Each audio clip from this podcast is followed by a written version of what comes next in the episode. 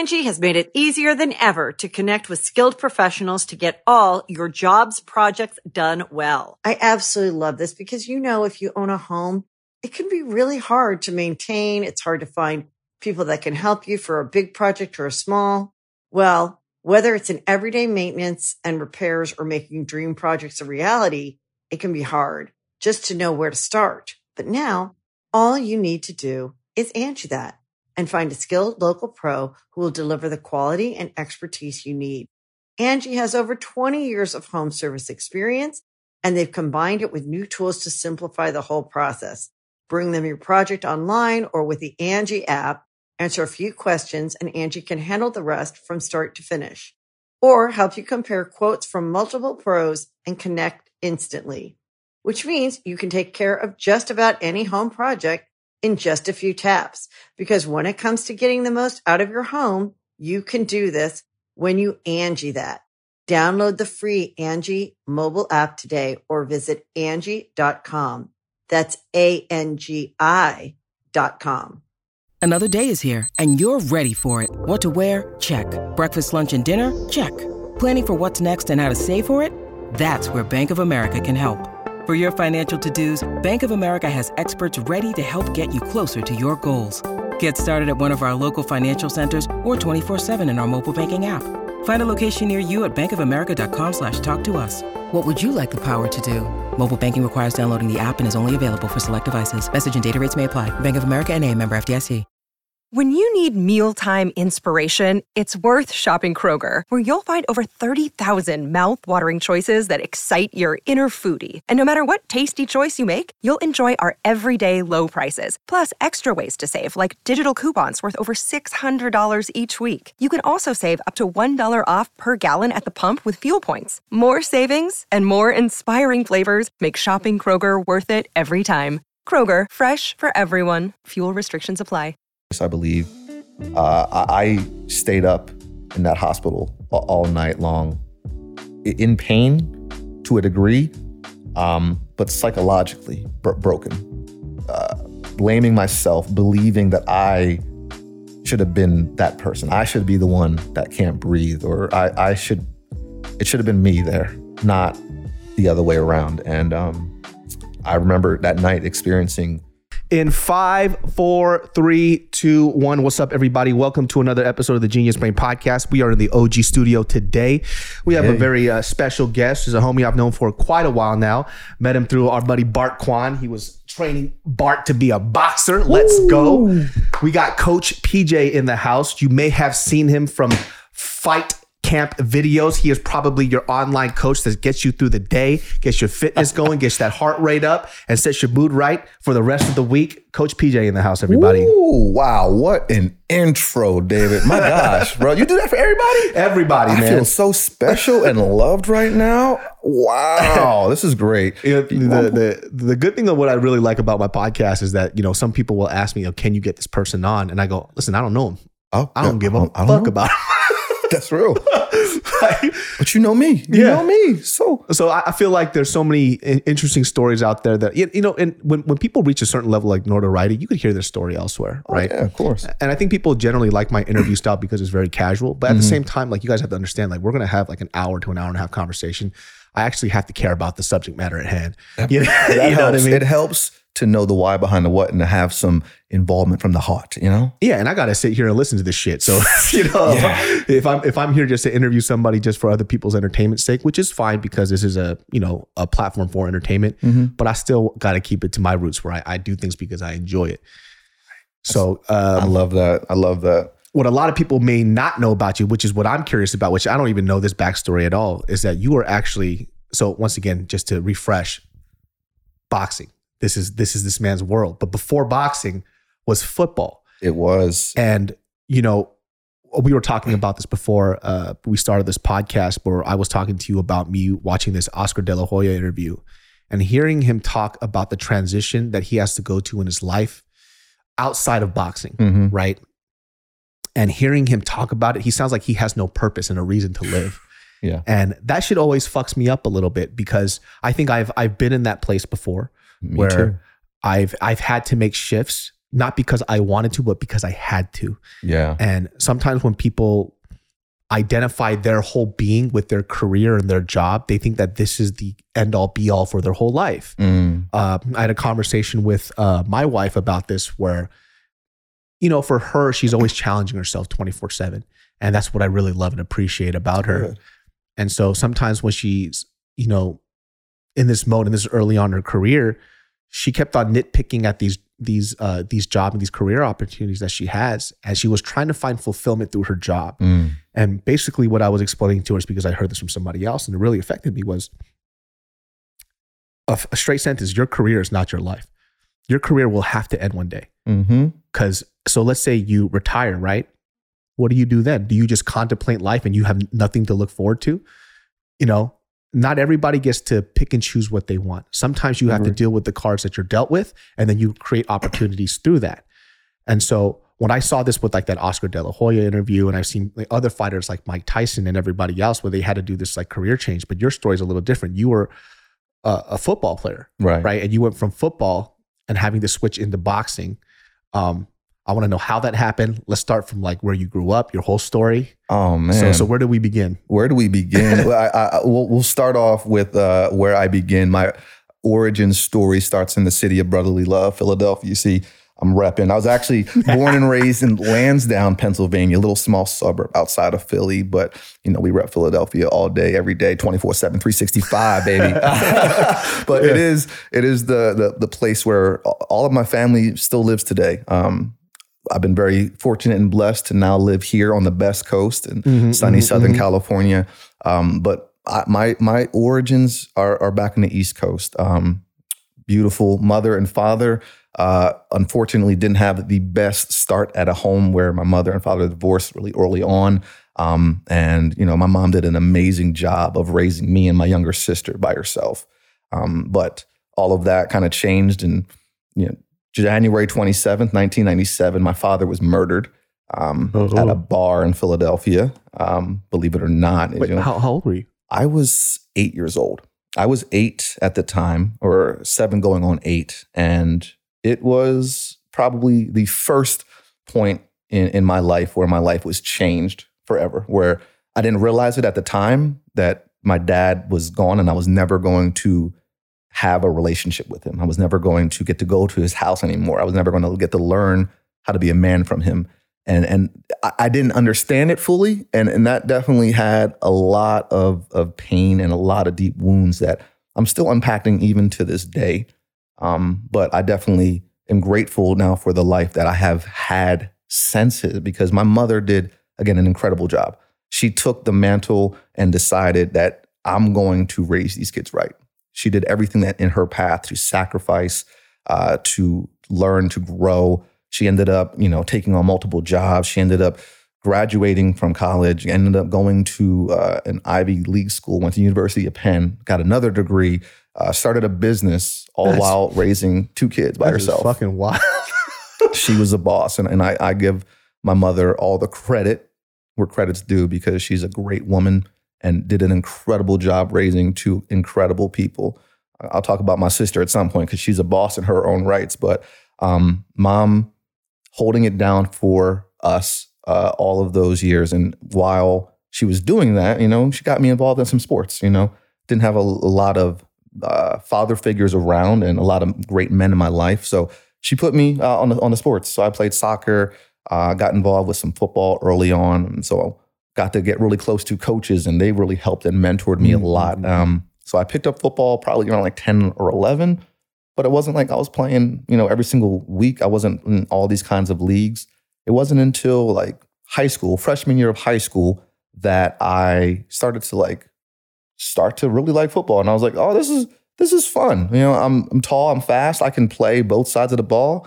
Let me let me let me invest a little bit into this. So um, freshman year, I went to Monsignor Bonner High School right outside of Philadelphia, and uh, it was an interesting experience going to an all boys Catholic school. But your boy learned how to play football, and I started to really excel at it, and I, I started to love it.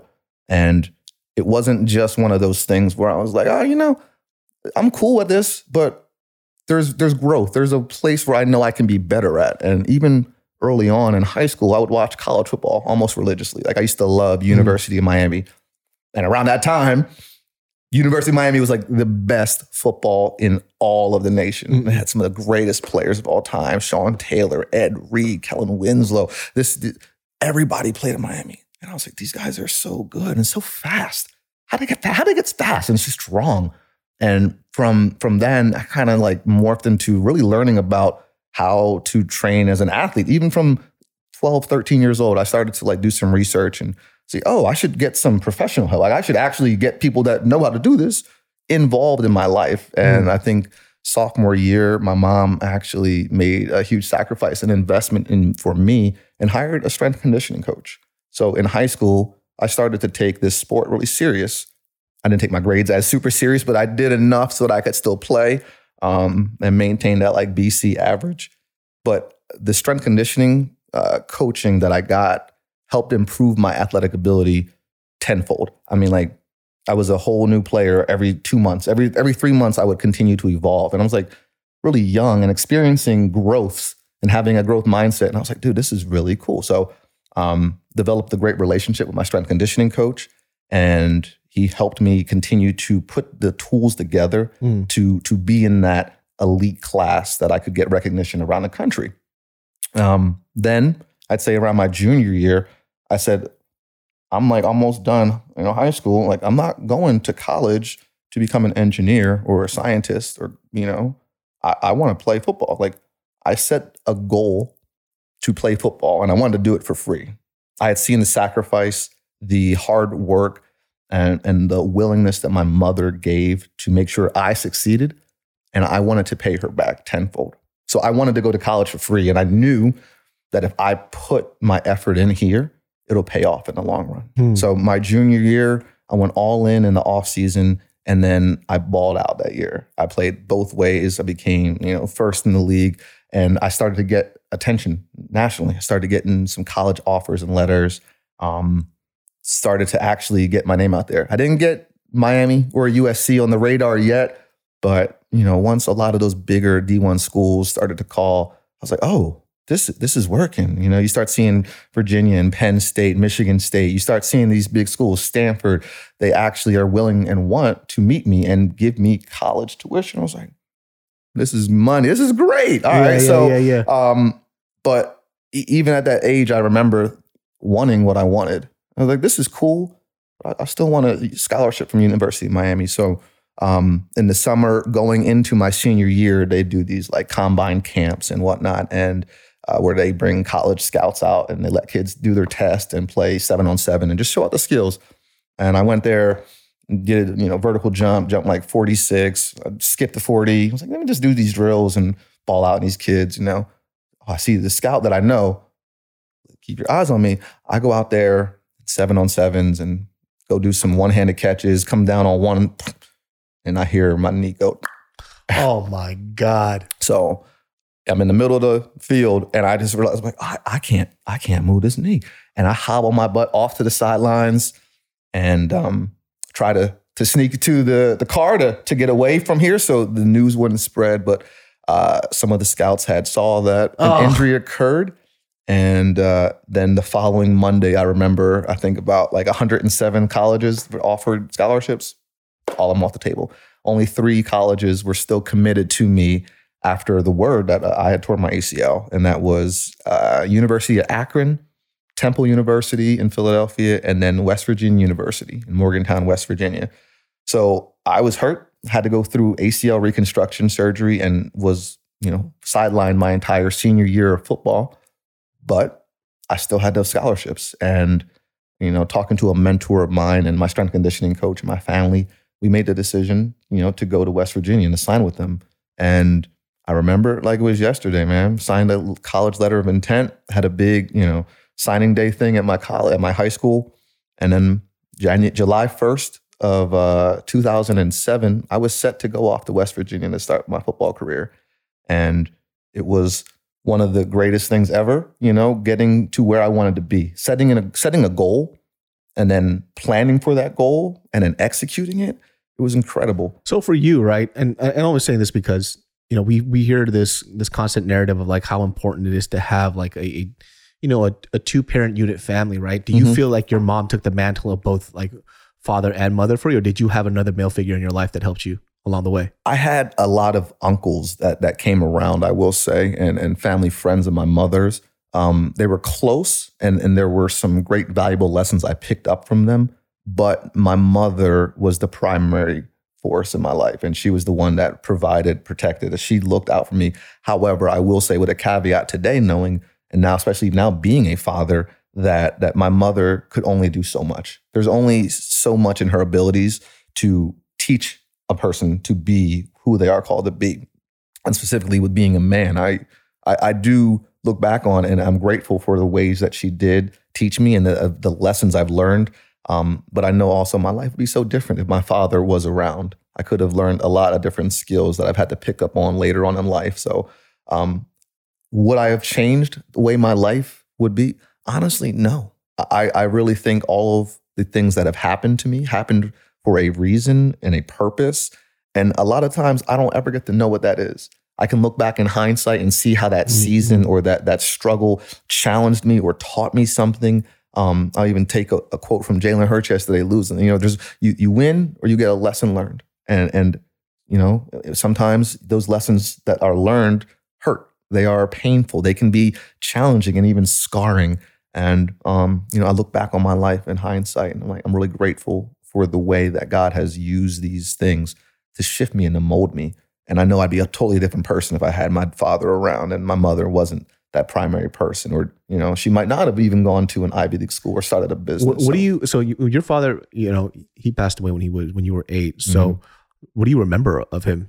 uh, my dad was a, a gentle, loving man. Um, ironically, I got to have my dad in, in the last years of his life. Um, he had already, you know, had two previous marriages and had two other kids. So I, I have a brother and sister who I love very much, and uh, get to still do life with them. Um, but he was a, a, a nice, awesome man. I just keep saying nice because that's the thing that I always see. He was gentle, kind, uh, lowly in heart. He would literally, I mean, I think the last few years of his life, he became a pescatarian and tried to stop drinking beer and stop smoking cigarettes. And he was just trying to change his life and do better. Um, and, and I remember that, that he would do whatever it would to, to make sure that I was happy in the times that I had him. So, You know what's interesting? Like, I think well, we don't really think about this until we get older. Where, Mhm. um, when I was younger, I, I remember my parents would talk about how important it is to have a strong family unit, right?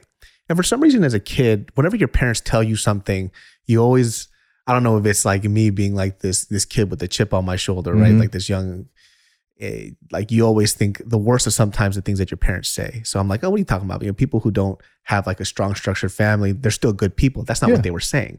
But you know, as a kid, you're so defensive. You just want to argue with everything. yeah. And then what they were trying to tell me now that I'm older is like there are things that happen to you when you are younger within your family life that will affect you as an adult, whether it's good or it's bad. Right. Mhm. So these things are some things that you should think about when you, you know, end up having your family or you have a kid, like how how these factors will affect the next generation that that that comes up with. And I didn't realize that stuff until, you know, honestly, probably even like seven or eight years ago, where um, a lot of my interpersonal relationships with like men and women who grew Mhm. up in really kind of fucked up family lives that I knew about, right? And I start seeing these odd behaviors that are similar with every person that didn't grow up with certain figures in their lives, right? a lot of my female friends who didn't grow up with the male figure in their life, they all went through the, and I want to say all because I'm really think of like six or seven of them Yeah. same issue, right? Where all of us as friends have had this conversation with them, where they had this perception and a view of what a man is when they never had a stable man in their life, Mm, right? This is what a man is supposed to do. yeah. This is what men should do. And, you know, it's like, where did you get this from? you know? Where'd you read that? What, what TV show did you see this example from? Exactly. Like the idea of men being, you know, vulnerable, that, you know, having these times of weakness where, you know, we we can't take care of everything. We are not, we are partners here. I am not your father. Yes. and this is this is like a shift that a lot of them later on some of them did some of them didn't right um obviously i'm not going to say their names but let's call her jenny all right Mm. so my friend jenny too we actually i wouldn't say it was an argument but it was a disagreement and she gets very sensitive about the subject because Mm. she has gone cycled through so many relationships with men and i and i asked her because she was dating one of my good friends Okay. and they broke up. And when they broke up, she was crying to me about the guy or whatever because I actually kind of hooked them up together. And I knew where he was coming from because he's my good friend. And she, I, I realized with with her what she was equating, uh, um, what she wanted out of a man was more of what she wanted out of a father. Mm. you know, Hey. so I, I was like, "What? What didn't you like about? I don't know. His name is Billy or something. What didn't you like about Billy? Don't Right? Throw him under the bus. Don't throw him under the bus. yeah. So she was like, well, Bi- like I did everything for him. Like I, Okay. you know, I cooked, I cleaned, all these like traditional tropes you Right. Mm-hmm. see of what it means to be a strong woman, right? But I knew what Billy wanted out of a partner, and he wanted an equal. He wanted somebody who was motivated that will wake up with the goal in mind. Yeah. And what she wanted was, listen, I want you to go out there, make money, and make all this money in the world, so I could just sit at home and, you know, I'll like suck your dick or whatever the fuck it is. It's like, listen, and the funny thing was, is that she didn't know that, right? And when I was Mm. talking to him, and what he told me was, was yeah, she equated her being a, a good partner to me by like, oh, whenever you want to have sex, we'll have sex, or you'll cook me some type of meal. He goes, I can go buy food. Right. I want to know the the last argument that they had was, hey, like, what are your plans what are you going to do today? You know, you probably do have plans, but like, what's the thing that makes you tick? What's the thing that and mm. the only thing she responded to after was like, don't ever fucking question what I fucking do. Like, I'm a self sufficient woman, blah blah blah blah. And he goes, whoa, Whoa, and then he kind of he broke up with her after that, I understand. and it I clearly understand. and it wrecked her. And then our conversation was like, listen, I know him and I heard about the argument that you had. And she and she explained the argument the same way he did, but how she feels about it was different. She was Can you believe him? I was like, Yeah, I believe him. I was like, You you are equating your value as a woman. It- It's it's very interesting. Like Hmm. w- we are in a time now where we have partnerships that are mutually beneficial, right? Mhm. What you value yourself as a woman as like, oh, I suck dick really good, blah blah blah blah. Cool, that's fine. That's a that's a bonus. That's, a great yeah, attribute. cool. That's great. That's not what he wanted in a partner. Mhm. And what he wants in a partner is what he sees out of his household, what he saw his mom do. She was she was a woman that sucked it. No, I'm kidding. She was a woman. she was she uh, she ran her business with her husband, but she held shit down in the house. And the dad, it was something mutual. You wanted to fulfill a part that, albeit you will find a man that appreciates that out of you, but it wasn't what he wanted, right? But once again, she was saying that he's not a man, blah blah blah blah. Like he doesn't want to provide for me, and I'm like, oh, this is this is where the difference is. And I saw the same trope with like five or six other homegirls who also grew up with fathers who went to prison, uh, fathers who left them before they even knew who they were. So their identity of what what a man is was a little is something they had to create in their head rather than the personal experience that they grew up with at home. Love that. You know? put, man. Well, I think also again that the expectations there were were clearly not communicated in a, in a relationship. Yeah, there was like something. that. Obviously, I don't know the relationship Yeah. to that personal extent, but it was interesting hearing two of the two same stories, Yeah. two different interpretations. Mhm. Hey, listen, that's the cool part about, and, and I, I love all people, and I can respect everybody's opinion. We're all entitled to them. Um, but again, like I said earlier, man, like people's opinions sometimes will have consequences. And again, if you don't communicate what your expectation is in a relationship, in, in a job place, there's going to be a, a gap in between where you might fall short, where there will be some feelings that come in the way of what the facts are. And I'm I'm I'm big on communicating the expectation, and um, I, I really am grateful for my spouse. My me and my wife have really huge communication expectations for our relationship, and it works out. And um, I didn't get a chance to see that with my mother and Yeah, yeah. my father, and it, it's it's a miracle to me somehow that um, at least my wife says this that I'm a I'm a great husband and a great dad, and I didn't get to see either of those things really take place. Not only in my my my father, my mother, but even in the people around. I didn't have um, a a perfect. Again, there's no perfect parent. There's no perfect father. No perfect man. However, uh, just seeing people that are doing good and trying is is a great benefit for a young person to witness and to have that experience. Um, and uh, you know, to my mother's credit, I got to see what a great woman does and a great business person and someone that will position themselves to have options and do everything to sacrifice for their children. And and that is, you know, priceless. I'm so grateful for that. Um, but you know, again, life would be so different if if everybody had the perfect mother and father at home. Yeah, yeah, if yeah. everybody grew up in a two parent home, maybe our world would be different. But uh, I know that that's not the way the world is, and I'm not going to expect the world to change right now for Yeah, that. So, and, and I think like the real positive thing is like, you know, once again, with the with the few of those homegirls who you know who've had like that not having that male figure in their life Mhm. later on as they went through therapy they figured out like okay maybe my expectation of what i expect out of a man is a little you know far-fetched right different. Yeah. and so um yeah they the the ability to kind of look what look at what you lack in your life and then kind of change it is a good ability to have right? Because none of us are nowhere near being perfect right? So I, I always find it to be a red flag when somebody says hey um this might be a problem that we have in the media it's like fuck you it's like oh, Mm. hold on a second you know Mhm. if it's somebody that you care about that you guys want to have a good relationship with it, it would be a good idea for you to hear themselves out right and Mm. i used to have this quality like i just mentioned when i was younger and even now with my relationship with my wife sometimes like when her feelings are hurt because of the things that i say because you know i'm a clown i joke around a lot You and do. i and i forget sometimes she, you know she's not a boy. You know, so- Sometimes these jokes they, they, they will hurt and they, Yeah, they they- can cut. they they they cut deep and I look at her and then she's upset or I'll look Mm. at her like how I look at some of the guys. Like when they say something stupid I'm like what the fuck are you talking about? Right. but I can't talk to her that way. And then you know that happened the other day where I looked at her I was like that don't make any fucking sense. What are you talking about? And she goes you looking at me really disrespectfully. And I'm like I want to be like that. and I looked at her I was like oh I'm not and she goes you just did it again Did it again. and I'm like, what are you talking about? She goes, you're doing it right now. And I had to stop and think. I'm like, oh, I'm, I'm talking to her like she's like one of the boys. Mhm. And then I have to say, I'm sorry and I Oh, apologize. that's so good, man. And those are words that I never heard in my household. And so even then for me, Mm. it's hard to say it, but I know that if I feel it, I should express it Yeah. because it's my pride and my ego getting in the way. So good, bro. That's, You know? that's such a growth mindset to have. And It's, and I'm telling you, it's hard. Like you don't grow up hearing people say, I'm sorry. Nope. Or I love you. Or Or I love you. th- Or this this was my fault. What? So crazy. Or th- that offended me, but I still love you. hmm And I, I think it's I'll I'll be you know downright. I'll honestly say it. Like after my father passing away, I, I remember years years in my life that I struggled with anger. I struggled with unforgiveness, not only at the person who murdered him, uh, but even like to God. Like, why would you take my dad away? Like, you know, I was one of those young people that I'm like, yo, if God is good, like, why would bad things happen? Like, now I know bad things happen all the time to all people, and it's gonna be okay. Sometimes really bad things end up working for good in the long run. I think Mhm. Tragedy sometimes ends up bringing a lot of hope in the long run. There's things that get turned around from terrible situations and circumstances that end up being some of the greatest things in people's lives. Um, and again, like me tearing my ACL the first time was was a Okay. the first time. Great segue right back to that Yeah. trash.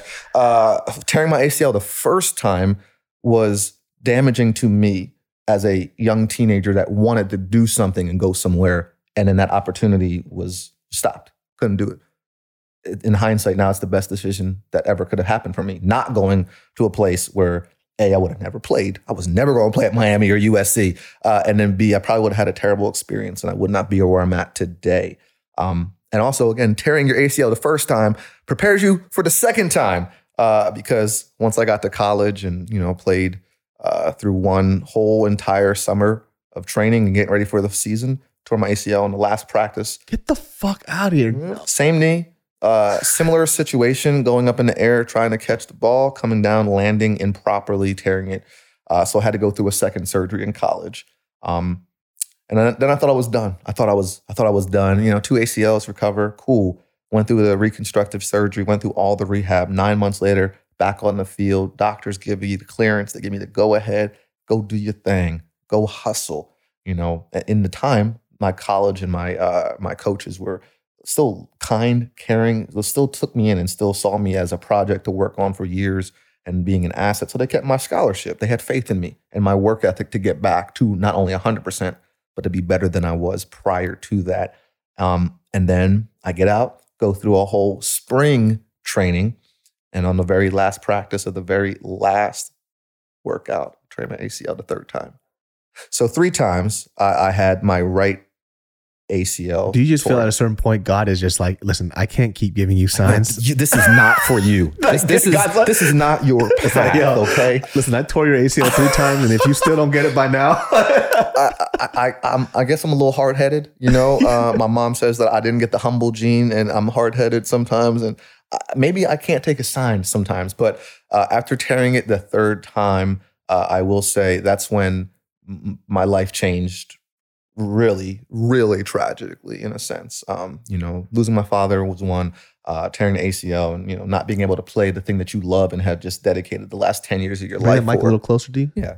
Yeah. T- taking the last 10 years of my life to just dedicate to football and it not being a part of my life was tr- was hard. It was Yeah. hard for me to deal with.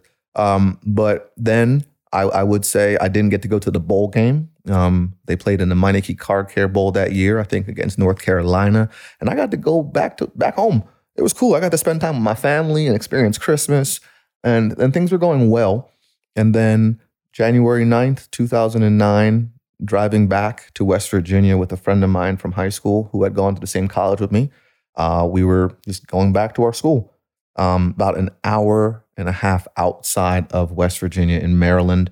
Uh, we were driving along the highway. I think it was the 710, 705. And um, I started to drive on some ice, and my car started to slide on the highway about 300 yards. And I don't really have too much control, but I'm I'm trying to slow it down, and we literally crash into an embankment on the hill. Um, me and my friend, we look at each other, and we're, and we're fine. We're like, oh, that was a miracle. We called the police. We called our parents. I called AAA because once we got out the car, we saw that the only damage that had happened was my tire had been knocked off the rim. So I was like, call the tow truck.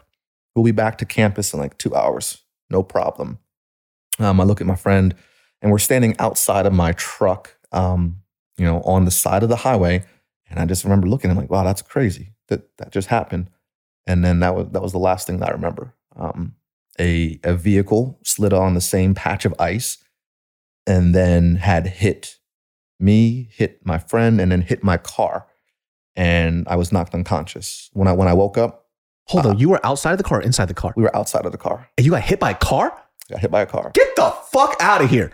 I actually, uh, man, I, I, it's a miracle that I'm, I'm alive, and I'll, I'll say, you know, I, I don't understand how things work and why, but um, I, I had got hit so hard. I had my iPhone in my front pocket, and this is like, thank, thank God we called the police and we called our parents at that moment because when I woke up, I no longer had shoes on. I no longer had socks on. The, my phone that was in my pocket in my front, I tried to pull it out, and the iPhone literally was bent around my quad like this. So the iPhone smashed, broken. I wouldn't have been able to call, call and communicate to anybody. Um, I see glass, I see fire, debris. Our car and our luggage is just scattered all throughout the highway. Um, and then my friend was eight inches away from my face, face down on the side of the hill, um, barely breathing. And I saw the car that had hit us. He was now facing oncoming traffic and he couldn't get out of his vehicle. Uh, so, in that moment, uh, in some sort of panic, uh, I ended up rolling my friend over, giving him CPR until he could breathe again. Um, I, I was yelling at the person who had hit us to to call for help, call the police, and I just remember him yelling that he couldn't, he was stuck, he couldn't get out, and then I like hobble up onto my feet and I'm stumbling through glass, and I just see his door bent all the way in, and then I just grab him and pull him through the window, um, and then run back over to my friend, and um, just then the police pulled up from the first time we called. They showed up. Um, one of the officers helped stabilize my friend, bring him down, and then they called the paramedics. Angi has made it easier than ever to connect with skilled professionals to get all your jobs projects done well. I absolutely love this because, you know, if you own a home, it can be really hard to maintain. It's hard to find people that can help you for a big project or a small. Well, whether it's in everyday maintenance and repairs or making dream projects a reality, it can be hard just to know where to start. But now all you need to do is Angi that and find a skilled local pro who will deliver the quality and expertise you need. Angi has over 20 years of home service experience and they've combined it with new tools to simplify the whole process. Bring them your project online or with the Angi app, answer a few questions and Angi can handle the rest from start to finish or help you compare quotes from multiple pros and connect instantly, which means you can take care of just about any home project in just a few taps. Because when it comes to getting the most out of your home, you can do this when you Angi that. Download the free Angi mobile app today or visit Angi.com. That's A-N-G-I dot com. My lovely genius brain farts. This podcast is brought to you by Fume. Ever tried to break a bad habit and felt like you're climbing Everest in flip flops? Yeah, we've been there too, but here's a breath of fresh air. Fume. It's not about giving up. It's about switching up, baby. Fume takes your habit and simply makes it better, healthier, and a whole lot more enjoyable. What is Fume, ask? Fume is an innovative, award winning flavored air device that does just that. Instead of vapor, Fume uses flavored air. Instead of electronics, Fume is completely natural. And instead of harmful chemicals, Fume uses delicious flavors. You get it. Instead of bad, Fume is good. It's a habit you're free to enjoy that makes replacing your bad habit easy. I keep one in my car just because I'm a fidgety guy. And guess what? I'd be puffing on that delicious herbal tea vapor, my friends. Nothing bad for you in there. And definitely, definitely fun to use. My friends, start the year off right with the good habit by going to tryfume.com slash genius and getting the journey pack today. Fume is giving listeners of the show 10% off when they use my code genius to help make starting the good habit that much easier. Start the good habit at tryfume.com slash genius to save 10% off the journey pack today. Hey all, it's David So, and if you want to listen to Genius Brain without ads, now you can. Just go to geniusbrain.supercast.com or click the link in the episode description and you can get a one-week preview of the ad-free version for free. You'll get ad-free listening to the show. You can listen on almost any podcasting app and you'll be supporting my show too. That's geniusbrain.supercast.com. Thanks. Paramedics came and took him to the hospital. Um, and then, and then they dealt with me and the other person who had hit us. Um, I was was fine by all accounts as far as injuries go. Um, had some bruising, some scarring here and there, um, but my friend had, uh, I think, a broken elbow, broken arm. He had a a really bad wound in the back of his head, and he was bleeding. And um, they ended up taking him to John Hopkins. Um, we were in the hospital together that night for a little bit, and um, and then they transported him to another place, I believe. Uh, I stayed up in that hospital all night long, in pain to a degree, um, but psychologically bro- broken, uh, blaming myself, believing that I should have been that person. I should be the one that can't breathe, or I, I should.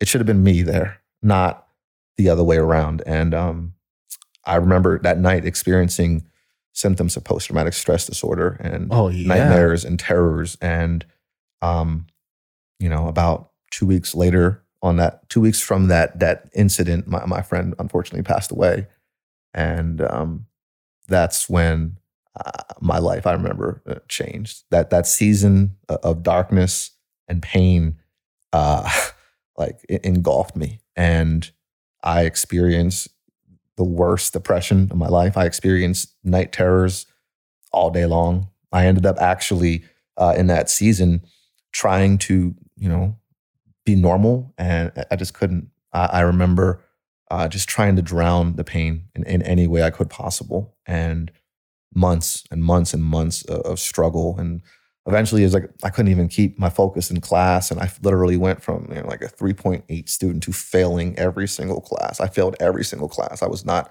I wasn't there. I was yeah, a shell yeah. of who I was as a, as a human being. And um, man, yeah, that that car accident changed my life and uh, changed the lives of a lot of people. Um, but but now again, I just look back, hindsight. It's 2020, and you can see change and fruit I'm so grateful for um, uh, being alive. And do you, do you ever look back at that situation and think like, you know, because you said earlier that you know you felt like it should have been you instead. What mm-hmm. made you think that?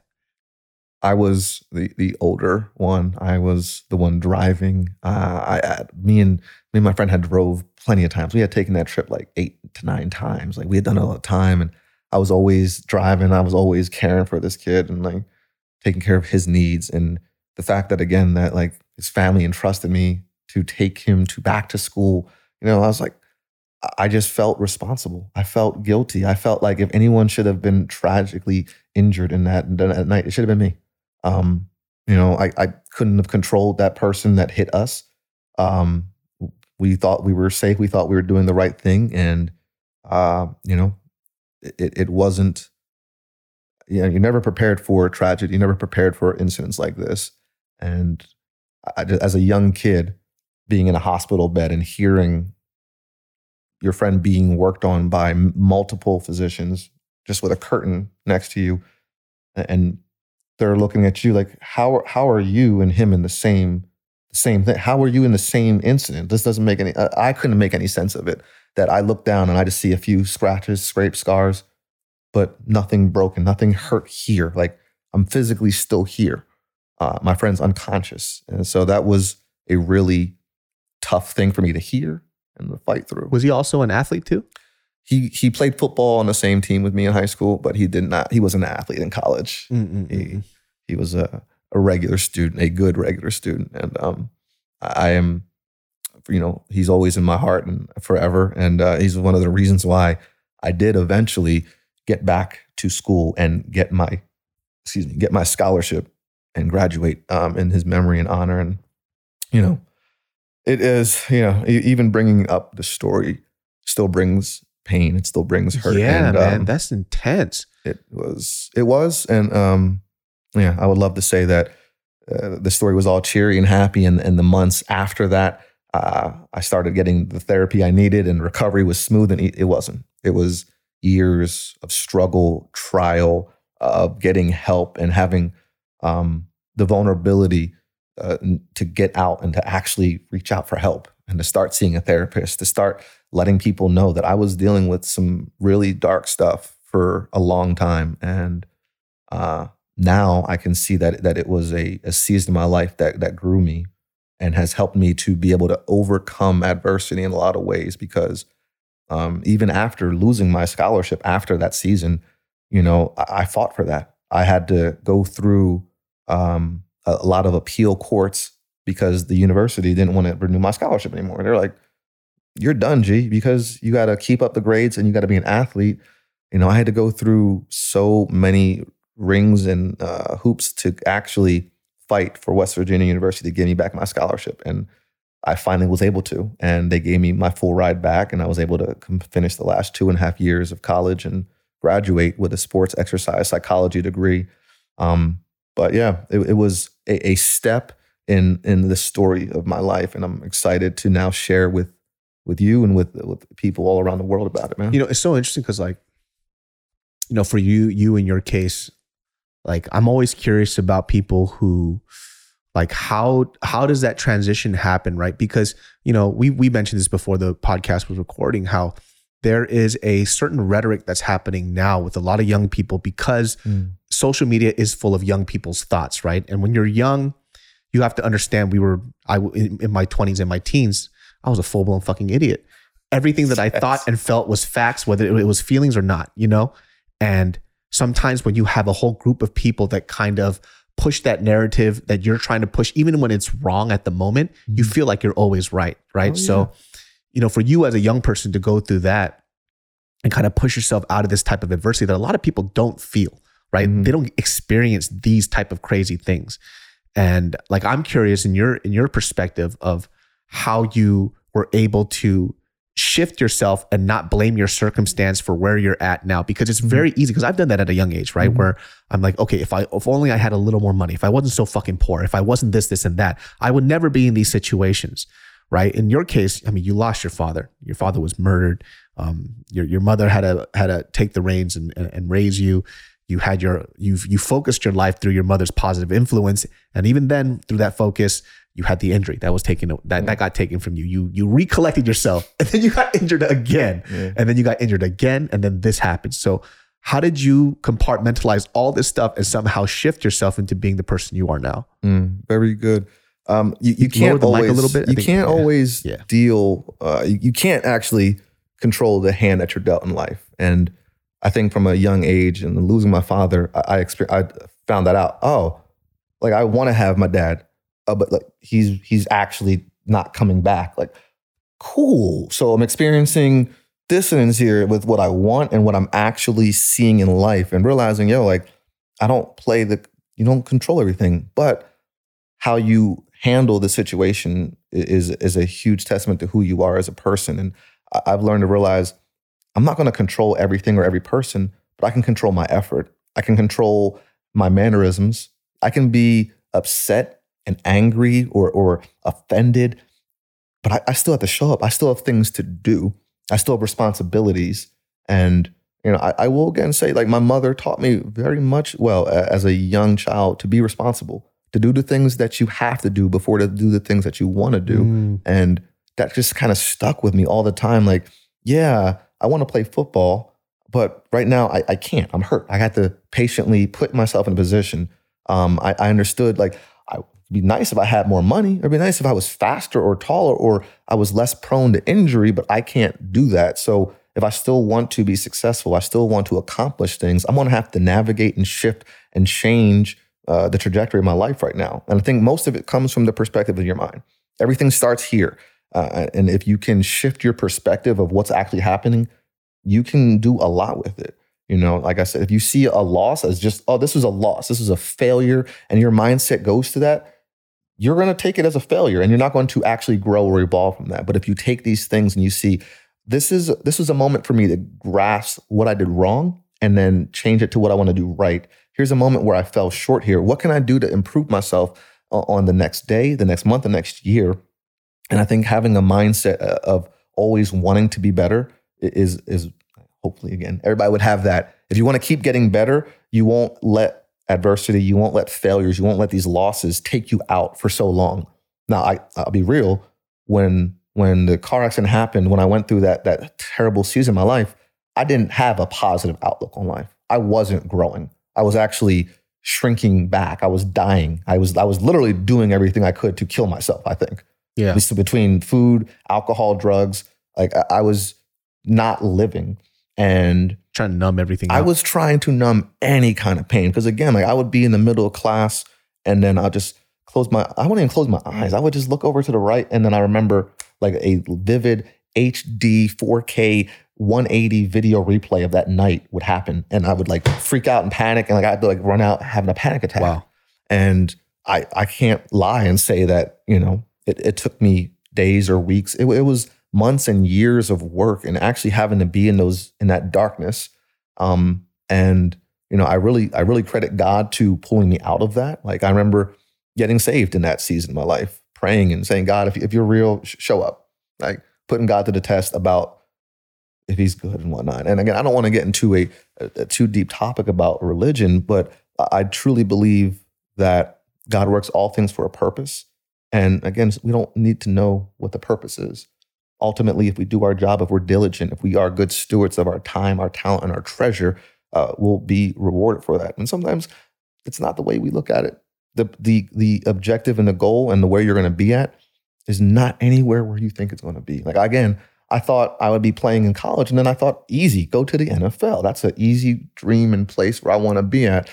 I would have no I, I had no idea that the plan was for me to end up taking a 180 and moving into boxing, and now for boxing to be a career of mine and something that I'm passionate about and a hobby. And you know, when I was in that darkness, I would say some random things happened that kind of set me up to do that. Like being on campus at West Virginia and then seeing a flyer for boxing tryouts. I'm like, boxing? Okay. I mean, I love the sport. I used to watch it growing up. Like it wasn't on all the time, but I remember when there was a pay per view fight with Mike Tyson, I was there. I remember watching Floyd Mayweather, Prince Naseem Hamed. I, I had watched Ooh, these fights. Prince Naseem. Come on, man. One of my favorites of all time. I would watch these, but I was never trained formally in it. I was never like, oh, that's the, I should do that. I saw boxing as this elite pinnacle of, of athletic prowess. And when I saw that tryout, I showed up and I fell in love. The very first day, I just saw the flyer, showed up. The coach had a workout and had a team. And, you know, I had, you know, I guess been like nine or 10 months removed from playing football. So I was still an athlete. I was still 6'2, 215. Maybe I might have been 220 because I put on some weight after yeah, that yeah. season of life. And, you know, but I, I, I found a natural knack to box. And I also found myself while training in that in that room that my mind was here. I'm not thinking about the pain from the past. I'm not thinking about my failures. I'm not worried about anything else. I'm present right now. And that that opened my eyes up in so many ways. So then literally Tuesday, Thursday, I would start training and I was like, oh, this is mm. good. This is great. What happens if I want to get a little better? Like, oh, well, I mean, you can train on other days of the week. You can work with some other coaches. And I just started to ball with it. And like within six months, I competed in my first fight, went like 4 and 0, and I was just knocking people out. I ain't gonna lie, I definitely think I was raging off of some anger issues in the first couple fights and just black out and then have my hand raised. Like, what happened? Yeah. That, that's what happened. He's he's down. He's still down. He's dead. like, I was like, oh, I was like that when I first started. Yeah. You know, I was raw. I was ugly. I think some one of my first fights is actually up on YouTube right now. Still, um, not pretty, but I was enjoying myself. I was having fun, and I was finding a purpose in something that I was doing. It wasn't the all purpose of everything, and I didn't see it as this is my career right now. But it was becoming fun. It was a hobby. It was something that I started to do, and then competing. You're like, oh, this is cool. So I started to compete in amateurs at West Virginia. And then I was part of that team. Started to go out and see some tournaments. I was at West Point a couple times, started to get into these national tournaments, and boxing just became everything to me. I, I became immersed in it, started studying some of the greats, started watching uh, the, the Haglers, the Hearns, the Pacquiaos. I started to actually shift my mindset and go, I was a student of the game for football to a T that I would watch hours and hours of film to study and to prepare myself for for games or practices even to like just, transfer this skill here. You can see so much more of the sport and understand so much more when you have uh, a student's mind to it, right? I always like to be a student of life. And when I was boxing, I was like, I gotta study, I gotta learn, see how these people that are great doing, and then a implicate it, try it, test, see what it is. And that's when I also figured out that I was a southpaw, even though I am right-handed. Try to say a little like Andre Ward a little bit, you know? Oh, well, that's a problem for a lot of people. Yeah, it was.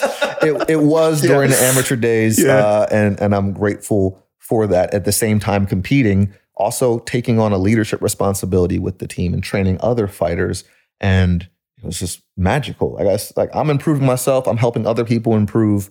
This is great. Like coaching seems to be something that I can kind of dwell in, and and that was that was it, bro. I started to go. I started to uh, accumulate certifications. I started to again after I graduated, started to put all my energy into coaching. And also, I mean, I still competed on the side here, but I knew where my mind was at. My mind was to help people improve, not just to make me make money or not just for me to become a great fighter. Um, so I really committed myself to being a student of the game and, and of the art itself, and then uh, helping people in more than just again timing, offense and defense, but strength and conditioning, understanding, training the mind, because again everything starts from there. So um, my career shifted to then being uh, a strength conditioning boxing coach, and I worked at UFC Gym in LA Boxing over on the East Coast, and that was a great experience for me. Um, a working and doing what I love to do, but then also seeing the business side to it and knowing not every person is going to be a professional fighter. A lot of people want to learn how to box and better themselves, and if they're willing to commit and they're willing to make the sacrifice and and be a student, well, why not take them on? So I started to train dozens, if not hundreds, of people over in the East Coast, um, and my hunger just grew. An opportunity called for me to come and work here on the East or on the Best Coast, and I transferred and came over here to UFC Gym Torrance, and uh, that was a great start for me in 2015 to start doing what I do today, which is uh, not get punched in the face yeah. but still make a lot of money off boxing. And uh, I, I love doing what I do every day, brother. That's amazing, man. Your story is fucking nuts, dude. That was actually not, I did not expect that at all. See? That's just, like as you were telling your story, I was picturing it in my head and I was getting PTSD through you. I was I'm sorry, bro. I was I'm, like, sorry. it- was I there? You know, it's it's it's it's kind of crazy. Like when I hear what a lot of people go through in order to find, and you know, you said something very interesting too, which I think this is what I really enjoyed about because I started kickboxing what only like three and a half, four years ago, Mhm. right? And obviously, I, my my time was split, so I was doing it when I could and when I can. Um, but it was the idea of when you're training a martial arts, you are very much present. Mm-hmm. You why? Because if you're not, you get socked in the face. Going night night, baby. yeah. Mhm. So you're paying attention to this one thing, and I think like what I also really liked about martial arts is um, the honesty. Yeah. And in terms of you could talk a big game as much as you want. Mm-hmm. Once you're in that little cage, the ring, the octagon, whatever it is, let's see if you're really about that fucking life. Yeah. And I, I, I, I think I kind of romanticized a lot of. I was gullible, right? Because I don't, I never trained like that before. So whenever somebody told me like, "Oh, I trained four or five years boxing," I'm like, "Oh, this guy's going to be good." And then I, you know, you you train with them like, you did cardio kickboxing for four years, you know. blanks. Oh, It's like, and in my mind, I'm like, you know, like it's one of the most honest sports ever. You cannot lie. Actually, sports in general are honest. Like you enter into a, a- a ring of competitors, they're going to sniff you out so fucking fast. so easy. You It's know, so easy. and even for somebody like, for example, there was um one of the things I really, really disliked was, you know, when, when you come to train, especially with, you know, you've seen how we train, we all are just a bunch of friends Mhm. too. And we have a couple people who are actual trained fighters that train us, Yeah. right? And the rest we just follow suit. And we would bring some people on who would talk a big game. And once again, me being a gullible person, I'm bringing these people in like an idiot, you know? I'm like, oh, hey, this my buddy, he says he trained for X amount of years. And then we cool and, and then we bring him in. And I'm sitting there shocked. I'm like, you suck. Show up. Yeah. I was like, what did you, you've lied to me for so long, you know? It's terrible. I'm like, you're getting your ass beat, you know? And I'm like, Mm-hmm. what, what was all this shit for? What is, what is this bullshit for? You know, leave that shit in Hollywood, man. This is a fucking, there's fucking killers here, you know? Real talk. Like once you get into some of the amazing MMA and boxing gyms that are throughout this country, there are some real dogs out there, bro. There are some there are some dogs that you do not want to get in the ring with, and they'll let you get in the ring with them if you have the credentials or, or you're going to pay the money, and, and they'll teach you a lesson. Free ninety nine. Yeah. put you out on your face. A super funny story. I, I think when I came out to LA uh, a couple years prior to me moving here, 2013, I was still active in amateur, so I still fought here and there. And um, I went to Wild Card. I'm like training with one of my friends, and it's a sparring day. And then this pros are in there. I'm like, oh, let me, let me hop in there. Like, man, we don't got no heavyweights. I'm like, I mean, that I'm offended, but but you ain't lying. You ain't lying. I, I'm, I'm a whole 195 pounds here. Yeah. And then there's like this one little Russian dude popped up. Like, you want to go some rounds with him? And I was like, oh yeah. This dude's 154 pounds. 154 pound, five foot three Russian dude. He hops in the ring with me, and I'm like, all right. His coaches look at me and I was like, go go light on him. You know, take it mm-hmm. easy on him. Don't jab him too hard. I'm like, I can do that. I can do that. I'm a heavyweight. I walk over to this dude. I'm like, oh, let's have some fun, man. Have a good time. Da da da. And he says something to me in Russian. I'm like, oh, this nigga don't eat. He don't speak English. I'm about to die. I start throwing my jab at him a little bit. The coach is like, pull it back a little, pull it back. That's too hard. I'm like, all right. He comes in with his overhand. Overhand right hits me like the back of my head. I'm like, oh my God. Help me. What do you mean I can't go hard? How am I going to live through this round? I got to keep him at bay. And I just remember like afterwards, we had good conversations. We did like three rounds. I was like, this little dude hit like he was 400 pounds. Yeah. And I'm like, unknowing, you, you, you don't know until you see it. There's so many people that are unassuming, that are just, you know, you can look at them on the outside and not know that they have that dog in them. They have a little killer inside of them. And that's the thing too. Like even something that's non-fight related. I remember the first uh, floor seat tickets I ever had was to a Clippers game. I have a friend friend who works for the Clippers, and she hooked it up. I was literally floor seats. there you go. And you know, you're watching it from a TV screen, right? And you see how athletic these people are. And then I see it where I'm on the floor with them in person, and I go, Mhm. I get it. You guys are not human. This is why this is you're the elite of the elite. Mhm. And I was just watching. It was a Blake Griffin, and Mm. fast break did a dunk. I was like, did he just walk across the whole court in six steps? Okay, you know. Basically, yep. And in my mind too, I'm like, why are these people just getting the fuck out of his way when he's dunking? I was like, you know why? Because it's like a fucking freight train just flew in the air. If you get hit by one of those knees, you're out. You're done. You're, Done, dead. done. There goes your career. you're pretty much dead.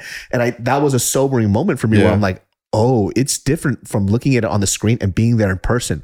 They're so fucking fast on the floor. I, can't, I couldn't keep my eyes couldn't keep Yeah. up. It was like this. Mm. I'm like, I can't see what's going on. So I wanted to move back more so I could see them work because they were just too quick. I like that. So I was like, oh, athletes are different. They know? are. There are people who do it for fun. There's people who do it for fun, fun, and there's Mm-hmm. people that, that are about that fucking Yeah. life. There's levels. There's levels, and you find out real quick when you get immersed in it, and you see, oh, I'm I'm not I'm not cut out for this. Mm-hmm. Like I, I love when I'm just like I played football in high school or co- I, me. I'm like I played football in college. I was at the Division One school on a full scholarship. It was like at the lead at the, the elite.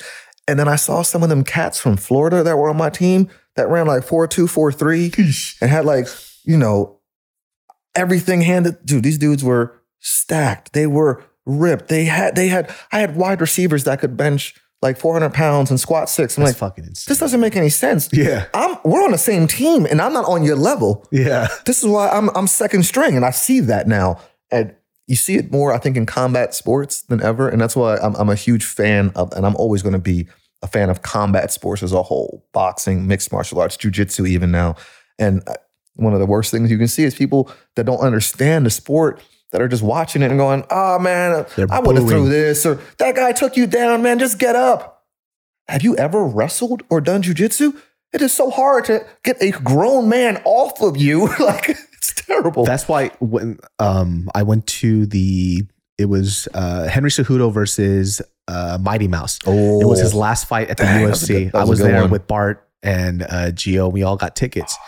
And I didn't realize how stupid UFC fans are until I was yeah, we are. Yeah, in we the crowd and people were screaming, right? She's like, "Why why are you trying to take it to the ground? Just fucking knock him out." Oh, really? like, I didn't think of that. Yeah, Genius they, thing. yeah, they, they have no idea what they're doing. Yeah, they're they're not knocking him out because they don't want to. Like, what the fuck are you talking about? They can't. Yeah, He's moving his hands and blocking. yeah. And it's a, a moment of milliseconds and millimeters. And that, that's the game. Like the football is a game of inches, and that, it certainly is. Combat sports, you can miss a punch by a second or by a half an inch, and it can be the difference between you knocking your opponent out or you having to go to five round distance. Yeah, and even the age like watching Anderson Silva. Now, I remember I was watching Mm. the, um, you know, Silva fight his last few fights at the UFC, and then we were, I was looking at Silva, right, and I said, hmm, and then Bart was like, "What are you?" Was like, "What are you thinking?" And I'm like, I think people are misconstruing Silva's skill set for his age. Silva's doing what Silva Mm. does. He's just a millisecond slower now, Yes. and so him playing hands down his head Yeah. movement because of that millisecond of being slower because of his age, Mhm. and time always gets everybody Yeah. he's getting cracked now because it's just, it was literally like when he's slipping these hits, it's just a slight delay, Yeah. and then he could come with the counter. But He guess what? to. When that time gap is closed now, Mhm. he's getting cracked. He has been, man. That's a little. Uh, that, that's sad. Don't give me some more, you know, PTSD on that one because I love Anderson and uh, he was one of Goat. my one of my great, greatest greatest fighters of all time. I, I still will say I idolize him as, as a fighter and what he's done. But when I watched him fight Izzy, and was like watching, you know, this guy get beat up. Like I felt bad. I felt Izzy felt bad. He was like, man, I'm beating up my my my mentor, my idol, my hair. Mm-hmm. I'll get that. But Anderson is a really cool cat. I got I've had the pleasure of training with him a few times Oh. and hanging out with him here in LA and even going paintballing with him. Um, he's a different type of coach though, because when he when, when he tries to when he coaches and says stuff to you like. like, I'm gonna show you this form and just try, and he does sweetest, nicest, coolest guy when he speaks in his Brazilian. Um, but then when he like shows a move, like he's like he'll yank on, he'll pull. He he don't have no chill. Yeah. he has no chill. And, and Anderson, I'm sorry if you see this, brother. I still love you. Um, I just don't want to do any more jujitsu lessons with you. He's still Brazilian, dude. um, yeah, no, he is. Uh, but I learned a lot from him, and I, I, I don't want to say I got a lot of injuries from him, but I definitely have felt the force of Yeah. of that. That he's an old man now. He's an old man, but he still got it. He's, Yeah. he's still got it. I mean, you look at his kids. Oh man, his kids are yo.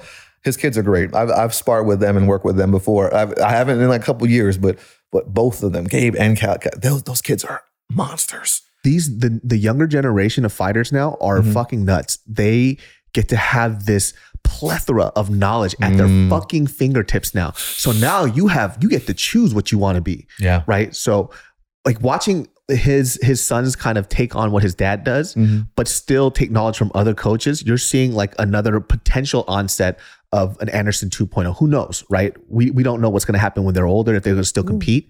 But it's kind of like I, there's this other kid named Joseph Brown, Okay. uh, young black kid, Taekwondo like champion, but Golden Gloves boxer. Mm. This kid is disgusting, Ooh. amazing. I'm watching this kid kickbox, and I was like, dude, And amazing. box? And then I saw him box. I was like, he's he might Oh, be he a do better both. boxer. Really? Yeah, I got to show you his account, UFC's gonna be calling. dude. you know that he might get that contract. he's. I give another five six years, he'll be in the UFC. That's so dope. I love that. I, I cannot wait. I love that. Like the next generation of fighters that's coming out, like just watching them is pretty nuts. Like these young people, they're so more, so much more creative. Mhm. They don't have as much uh, closed walls. Now they Mm. they see these opportunities, especially in jujitsu. Like these young jujitsu kids, they're phenoms. Like, how did you even think of that? 17, 18 black belts.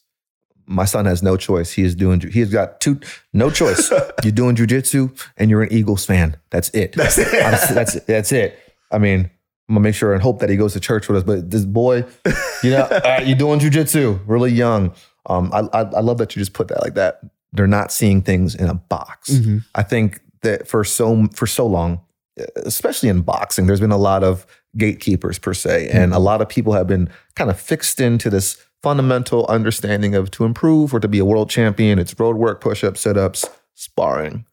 You do mitt work, you do bag work, you know, here and there. There are so many more fundamental ways to involve growth in a combat sports life. Again, balance, timing, reaction, uh, again, conditioning, muscle and endurance. There's so many other things that you need to pay attention to in order to be great, and that it's being shined on in today, especially with knowledge being so vast and being so accessible. Um, you can develop as a fighter a lot earlier on now, and then you are not confined to these four or five trainers and these four or five modalities of training. Um, some of these kids are getting the world's elite training.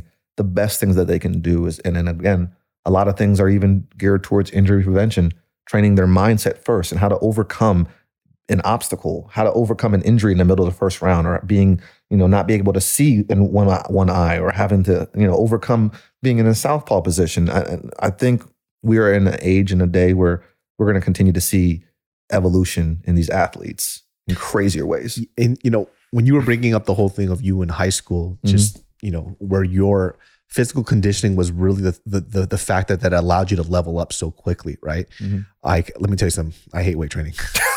Come on, brother. Let me tell you something. I fucking hate that shit. But listen, I Mm-hmm. understand the importance of it later on, right? Because when I first started kickboxing, I didn't weight train or do shit at all, right? Mm. I wouldn't. I barely wanted to stretch. I was like, fuck that shit. Stretching's fucking whack. And then lo and behold, like three or four months in, and Nick knows this, like, oh, what's this little tear I have in my I shoulder? had an injury. Yeah, I'm like, why do I keep tearing my fucking shoulder? Hmm. You know what I mean? And then Nick is on my ass about that. He goes, How many times did I tell you? You have to weight train, Mm-hmm. right? It's good for bone density, it's good for endurance, everything. And I'm just like, shut up. Yep. You ain't wrong. You ain't wrong. I, I'm the same. I used to be the same way, and uh, I did not like it, but I love the results from it. And I Mhm. understood again, if you put in the hard work now, you're going to reap from that later on in life. Um, and strength conditioning is one of those things that every human being should, not just athletes. All of us should be lifting weights three to four times a week, but we're not. Most of us are doing Yeah. nothing or running. Maybe you know? I'm just saying. Just saying. I'm all about training and I'm all about putting in the effort. But also, again, I think I, I had a little different understanding of it. A because I got to see the results from my effort, you know, in my own growth as an athlete. But then I was, you know, mentored by some strength conditioning coaches, and I got to really understand uh, the anatomy of the body and the, how to grow and how muscles grow and how you can a- adapt and grow and change in different seasons. And you know, I got to credit Ryan Ojeda, Mike Barwis. These guys were really close to me and and really helped me learn. Um, and took me under my wing. Or took me under their wing at, at some of the lowest moments in my life, and I, I would not be uh, so heavily invested in strength conditioning um, if it wasn't for them. So, And you're, you know, you're seeing a lot of these athletes who really do put the time into strength and conditioning. You're, you're seeing like the fruits of their of their labor, Mm-hmm. especially like let's go. I mean, it's, it's already passed a few weeks, but there was the Islam Makhachev and uh, Volkanovski fight. I'm not saying that because of when this comes out, of course, of course. but look at look at how much the endurance mattered Mm, in, in their fight. Yeah. It was insane. that was a high intensity chess battle, bro. like I like even now, right? If I want to just if I'm low, short on time, I want to get a quick workout. I get the fight camp bag. Yeah. I hit the timer five minutes. Let's go. And then all of a sudden, I look at the time. I'm like, it had to be five minutes, and it's two minutes. And I'm like, okay, how the fuck? Two thirty. You still got plenty to go. I'm sitting there just like somebody stop time. Like somebody's cheating. Who the fuck stopped time? How the fuck is this two minutes. Like I'm dying. You know what I mean? I'm sorry, bro. I'm just glad that you're hitting the bag. I'm glad that you're you're still training with Fight Camp because you know you can train with me for five minutes, makes the day, but you should be stretching beforehand. Oh, so And after. And then I'll now like out. stretching is everything. So, uh, I so I, I fucked up my ankle real bad playing basketball when I was in college, and it's just, I I have like maybe seventy percent mobility in it, right? Mm. Because I stretched, I got maybe about eighty percent more mobility. The knee, I've I've only had like sixty percent mobility because of the torn meniscus, and I tried to rehab as much as I can, but I do that. need the surgery now. I talked to a doctor. He goes, "It's pretty good, but." You're going to need surgery if you want to be able to sit on your knee. Yeah. So I was like, okay, so it was a full bucket tear. So we found that out through MRI. I understand, but the the stretching and the strength conditioning in and of itself already helped me when I was when I was boxing because you just move better. Yeah. you know, like you move faster, move quicker. Who doesn't want, who doesn't want to be better? That's the whole thing. Yeah. And in order to make progress like that, people oh, you do you do the work, you do the the movements, yes, but you can improve the joints, the muscles, the bones behind the movement to improve on a whole nother level. And yeah, like you said earlier, Father Time's undefeated. And we see Anderson, you know, lose, and we see maybe even LeBron, but clearly you can defy it. You can delay it. You can put the effort in now to help the longevity of your life throughout the. So I'm adamant about that. I'm adamant about getting you to do some strength conditioning because I know it's going to benefit those injuries and it's going to benefit you in a whole lot of other ways. yeah, every day now. So uh, it's eh, I do I do a little weight training every day. It's all the shit that I hate too. Which the reason why I started doing the things that I hate is because of David Goggins. Like this guy. I love Dave. I take a little percentage of his crazy. I just need a little bit of it, right? And it's the idea of mentally fortifying yourself with the things Mm. that you hate that you know that are good for you, right? Yes. Well, yes. Like there's many ways that I could get cardio done, right? But guess what I hate? I hate running. But guess so guess what I'm doing? I'm running now, right? Because I'm trying to harden my mind. And it really does help me when I do other things too, where the application of doing things that you don't like when it benefits you helps you in all the other things that you needed to uh, improve on. And it's been really great. Like even every day, no matter how Yes. fucking tired I am, I go into that fucking gym and I have a, a, a set list of the things that I have to get done today, right? Stretch for half an hour, hit this back 15 minutes, and it doesn't take a lot of time. Yeah. And even if I don't have that time moment, I have to get it done throughout the day. Mhm. So if if it's going to be okay, we got those landmine squats in, um, you have to hit a meeting in about 10 minutes. Cool. Knock in two sets. There you go. Right. And then finish the third set later tonight. You know? I love that mindset, bro. And so, you know, it's it's it's tough. Like I'm not gonna lie, it's tough. Like I kind of fucked up. I, you know, this Saturday after the Volkanovski fight, I thought I was a UFC fighter. And then I, and then I saw I, the story. And I threw up. you know, okay, you know, like when I got a little, oh, I got a little carried away. You know, Sometimes it happens. That's why it's always good to be, you know, motivated, stay relevant, watch some things. Maybe you might, you don't know, you might watch a fight and then the next day go, I'm gonna go to the boxing gym. But you said it really well. You write it down, you put it in a position where it sucks, but it's gonna make me better. And I, I think overcoming and hardening your mind, then it translates to everything in your life. And the moment we stop doing that, that translates to everything in our lives. The moment we get soft, the moment we get weak, the moment we don't hold ourselves accountable and do the responsible things is when we start giving in to temptation a little more. It mm-hmm. starts it starts getting a whole lot easier to go and to not do anything. Mm-hmm. And and you know, I've done that in my life. I've gone through that season. And once you go through that season enough, you can sometimes come through it and realize I, I can't do that, G. I, I will not sit back and just not live, you know. And again, everybody goes through a different struggle. Everyone's going through a battle that we might not have any idea about it. So I think there's always a, a space and a place to give people grace, and we should. And we should be loving to people because their battle might be harder or darker than anyone we've ever gone through. Uh, however, at the end of the day, because we are responsible for our own lives, um, setting that standard and doing the hard things is something that everyone should do. Yeah, it sucks, but you're going to get better. Yeah. it sucks. It's going to hurt, but the people that are around you are counting on you to do that. Yeah, and uh, my my buddy Matt, he owns his brand. Um, it used to be called uh, Hate Brand, but now it's called Not Dead Yet. And he has this. Uh, he does. So he was a, a Highlands game competitor. You know, Okay. um, you know, he was an athlete himself, but he has this thing where he always posts. He goes, I. He counts the weeks that he has left before he dies, Mm. right? And he goes, I, I have a general idea of how many weeks I'm going to live, and I'm going to make sure that I live to my utmost potential every day before this number is done. And so that hearing that because nobody really wrestles with the idea of mortality until it's Mhm. too late. Until it's close, until you see it. Yeah. We we we have a limited limited time on this earth. What you do while you have the time here now while you're healthy really matters, It does. right? Whether it's not only just for yourself but for the people that you care about around you too, Mhm. you know. And I didn't realize that until like, you know, maybe 7 or 8 years back, right? It was just a sobering moment of looking at my parents and they were old. Yeah. I was like, "Oh, time has passed." right and they're not going to be here forever and even for you know somebody like uh like like my wife right Mhm.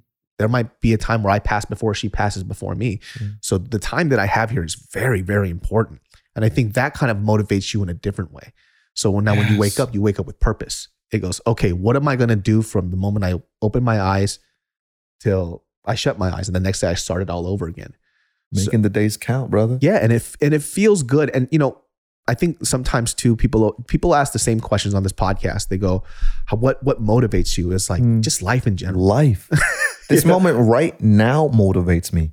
I, I I I love that you said that. I got to connect with your boy because me and him seem like we were on the same mindset and the same vibe with that. Because I, I wake up like that. I, I I have it tattooed ingrained in my my arm. Again, no excuses, no regrets. To not make an excuse and to not live life with regrets. Rather, again, something was painful or hurtful or even damaging. You can use that and learn a lesson from it. And each of us, every single one of us, has been given a different lot in life, but we all have the same exact 86,400 seconds every single day to do what we can do with it. Mhm. You and me and LeBron and Bill Gates and Oprah, we all got the same day.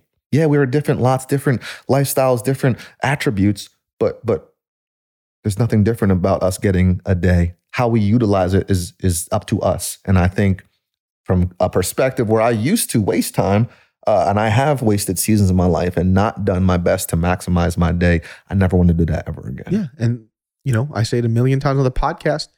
One thing you guys have to understand is that there's a few. One thing guaranteed in life is that you will die, and the other thing is that you never get back is time.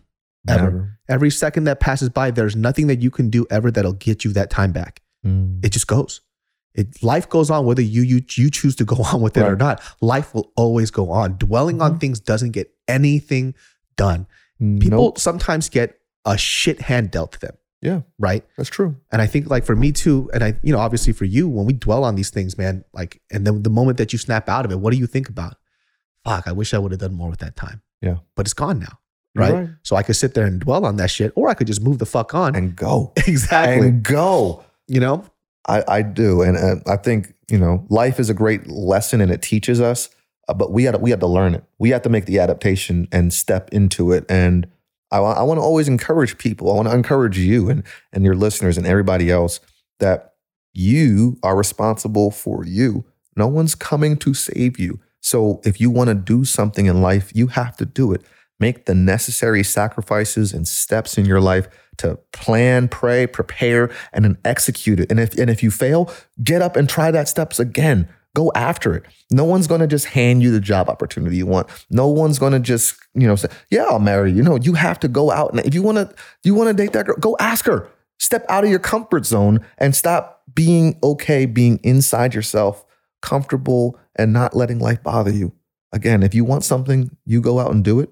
And I'm I'm all about making the opportunity available, but you have to position yourself to have options and to do the best you can do. Because again, you can't, there's only so much you can say and blame your parents or your grandparents for the way they set up their lives that impacted you because they're not here. They're not in your moments. They're not doing what you can do to improve your life. So um, I, I'm never going to blame my parents, my grandparents, or anybody in my life around for what's happening in me. You know, Yeah, and you know the typical typical response that probably I'll, I'll hear from a lot of people who tend to be very pessimistic is, you know, that's easy for you to say. You don't know what I'm going through. It's like that's true, but you don't know what. I'm going through either, that's so true. right? But I'm not putting that on you, and you shouldn't put that on me. The the idea that when somebody, I'm not saying that they're checking you per se, but they're giving you perspective, and your response is that, oh, you're minimizing how I feel. No, I'm saying feel how you feel, Yeah, but eventually you got to get the fuck over it, Mm. right? Like I'm telling you, feel how you fucking feel. Right. It is within your right to feel sad when sh- fucked up shit happens, but you're gonna have to deal with it. And it is not my responsibility. It is not your parents' responsibility. Anybody else to dig you out of the hole that you're in right now, even if you didn't dig that hole yourself. Mm. Right.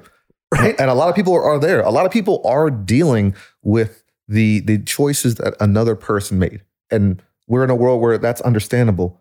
A, a parent makes a messed up decision or moves his family in another place. Yeah, you're gonna have to deal with with that decision that they made. But that's not every decision in the, in your life. You can still change. You can still grow. You can still be successful. You can still come from a single parent home. You can still overcome adversity and be great. And and the only person that's going to do that is you. And I've I've definitely learned to cut out certain people in the last few years who Mm-hmm. have who always have this rhetoric of, oh, woe is me. Why is my life like this? Even when their life is good. And Mm-hmm. I can't be around that anymore. Especially now I'm thinking about, you know, people I get closer to and the people that I get know. I don't want you to be around these people because you're gonna suck the light That'll out of pull them. you down, man. Yeah. So I can't have you around anymore. And for them, they're just thinking, see, people leave me.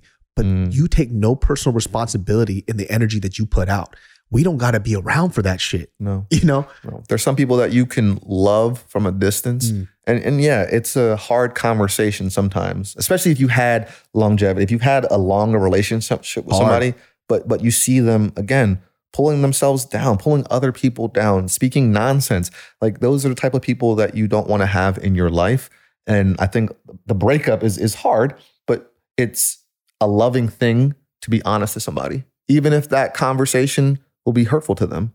Because if you don't say it, no one's going to. no one's going to tell this person that they're a terrible person and that they need to change some things unless you bring this up to them. A lot of people, I mean, including myself, you know, we don't ever look in the mirror. We don't see who we truly are. Mhm. We don't take the time to reflect. We don't take the time to understand what ticks, what makes us who we are. And, you know, sometimes there are some people that you have to cut out around you because they're influencing you in the wrong way. Yeah, and those destructive people will tear you down. And we've we've you know in my one of my circles like we had to cut this one person out because this mm-hmm. person literally said as we all confronted this person it was and she wanted to you know confront us. And it was to the point where everybody had the same story but this person. Ah. And it's like oh all of you are crazy. So eight people are crazy but you're the only sane one Make that make sense. yeah you know Make this make that make sense to me. all eight people have the same story but you. So we're all crazy. So we're all against you. Like that makes absolutely no sense. And the person, the, the last straw was when this person was screaming at the top of their lungs, I have done nothing wrong. I have done no, like a, like repetitively, I have done nothing wrong. I have done, I was like, oh, you're done. That sounds very narcissistic. Very narcissistic, very uh just the, the sense of personal responsibility is zero and you are mm. somebody i cannot be around because apology is not in your blood it is not in your system and it's not something that you could ever do That's sad. so, you know, that person ended up losing all of us. And at the end of the day, and the funny thing is, it's such a small world. So you can hear the stuff that they say about you after, right? Mm. And it's like, okay, I hear what you're saying.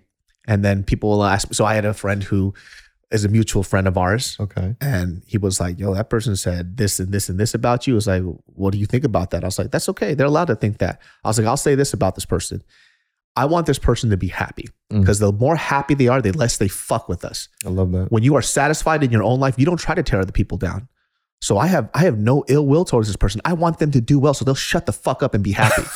you know, like Hey, you gotta you gotta wish well upon your loved ones and even wish well upon your enemies. It's yeah. Because imagine said. if your enemies are happy, they don't fuck with you because they're happy. leaving you alone. Yeah, they leave you the fuck alone. And I, I remember when I said that, this person had a light in their head. They go, huh, something's different. How come your story's so different from theirs? I was like, because one one person's being honest and the other person isn't. Clearly. You know, I was like, listen, you do whatever you want, but when we have a conversation, we don't speak about that person because I'm not putting my time and effort to tear this person down when they're already in a shitty ass place. I'm good. That's good. So if I'm good, I don't gotta shit on somebody who's beneath me. Mhm. Let them let them do their shit. And guess what? The truth always reveals itself. always, And it has. always. And within our group, within the whole everybody else, they started to see because it first started with, oh, you guys ejected this person. Now you're a terrible person. I'm like, cool. I'll give you guys time. You you sit with that, Mhm. and then you come back to me and apologize after. And everybody came back and apologized. They go, oh, because you know why? Every time they hung out with that person, guess what they were doing? Talking shit all the time. And then they would come to me, what do you think? I don't care. Don't care. What do you want to eat? I don't care. I just want to know what's on the menu. I'm, that's that's me. You know, I'm I'm content and happy where I'm at, and I, I don't have time for that. I don't have time for people in my life that are going to tear down. And I've, I've had to. You know, it's again, you got to do the necessary thing to protect yourself and to protect your loved ones and your inner circles. And and those tough conversations need to happen. But it's it's a it's a loving thing to be honest with somebody before they hurt themselves, before they hurt everyone around them and end up ruining their lives. And then again, sit in that situation where everyone's left them and then they still blame everyone else instead of blaming themselves and seeing, oh, I'm the cause of the problem. I'm the one that's responsible here. I think, again, taking self responsibility, taking ownership of your flaws and the good things you have is a great way to just be real. And not too many of us want to be real. You know, it's a sad truth, but the more real you are with yourself, the more honest and open and real you can be with everyone else around you. Yeah, and being real too doesn't mean that you're a fucking asshole. Like you Yeah. can be honest with the people around you with kindness and love, Mm. right? And how you how you take that on. If people truly are in your circle and they are your good friend, you Yeah. should be able to listen to this, right? Uh, that- that's the hard part. Sometimes we just have people who are likable who want to be your echo chamber. You just want to hear Mm. somebody repeat back what you already believe, you know? Yeah. Which when it comes to good things, that's great. But sometimes when you step out of place or you step out of line, you need somebody to be like, hey, chill. the-" Like I, my, my best friend's out in New York, right? Mhm. That fool, he, we always check each other all the time. That's good. That's a Right. good relationship. We we agree with like 99% of things, but sometimes when we get out of pocket, we go, hey man, what the fuck you doing, man? like, I like that. You know, That's the- accountability. yeah, and we've been with each other through thick and thin. We've gotten into heated arguments. We fought about stupid Mm. shit, right? I remember in high school, I once I pinned this fool's arms to his chest and I socked his arms so they went dead. you know, like we we've we've been through some shit together, right? But because of that honesty, Mhm. our friendship is tighter than ever. Like that guy's my brother, you know. Huge. And like I, I I feel sad for people who sometimes don't expect that out of the people around them. You know what I mean? Too many people aren't in relationships like that. That I feel like that's a rarity now to see that a long lasting relationship where you're honest and open with people. I feel like yeah, I see so many relationships that are it's all good. I only talk about the good things, or you're hyping somebody up. You know, that doesn't build depth. That doesn't build truth. You don't get to actually know someone. You don't Mhm. actually let yourself be known if you're not able to be vulnerable and truthful like that. my lady was going through a problem not i'm sorry not a problem let's not say that she was just kind of reassessing or reevaluating certain uh reevaluating certain friendships with people that she has that i've had a weird feeling about right okay. and you know me being her husband i'm gonna speak my truth about The it i'll be like hey like i dislike it when these people around you do this this and that and then she also expressed her feelings about this and the the, the topic that i'm talking about that's related to this is she assumed that she had these friends who were really good friends, right? But I said, they're not really your friends. And she said this as well because you tell them everything about your life, but they don't share anything about theirs.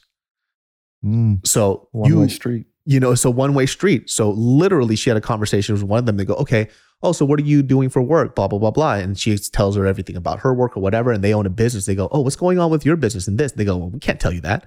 She's like, what the fuck? What? You just asked me about my personal life and my work life. I expressed that to you, and then me asking you about yours, I'm out of pocket. Like, what? What are you? How? How? I don't get it. We're friends, right? exactly. Are we friends?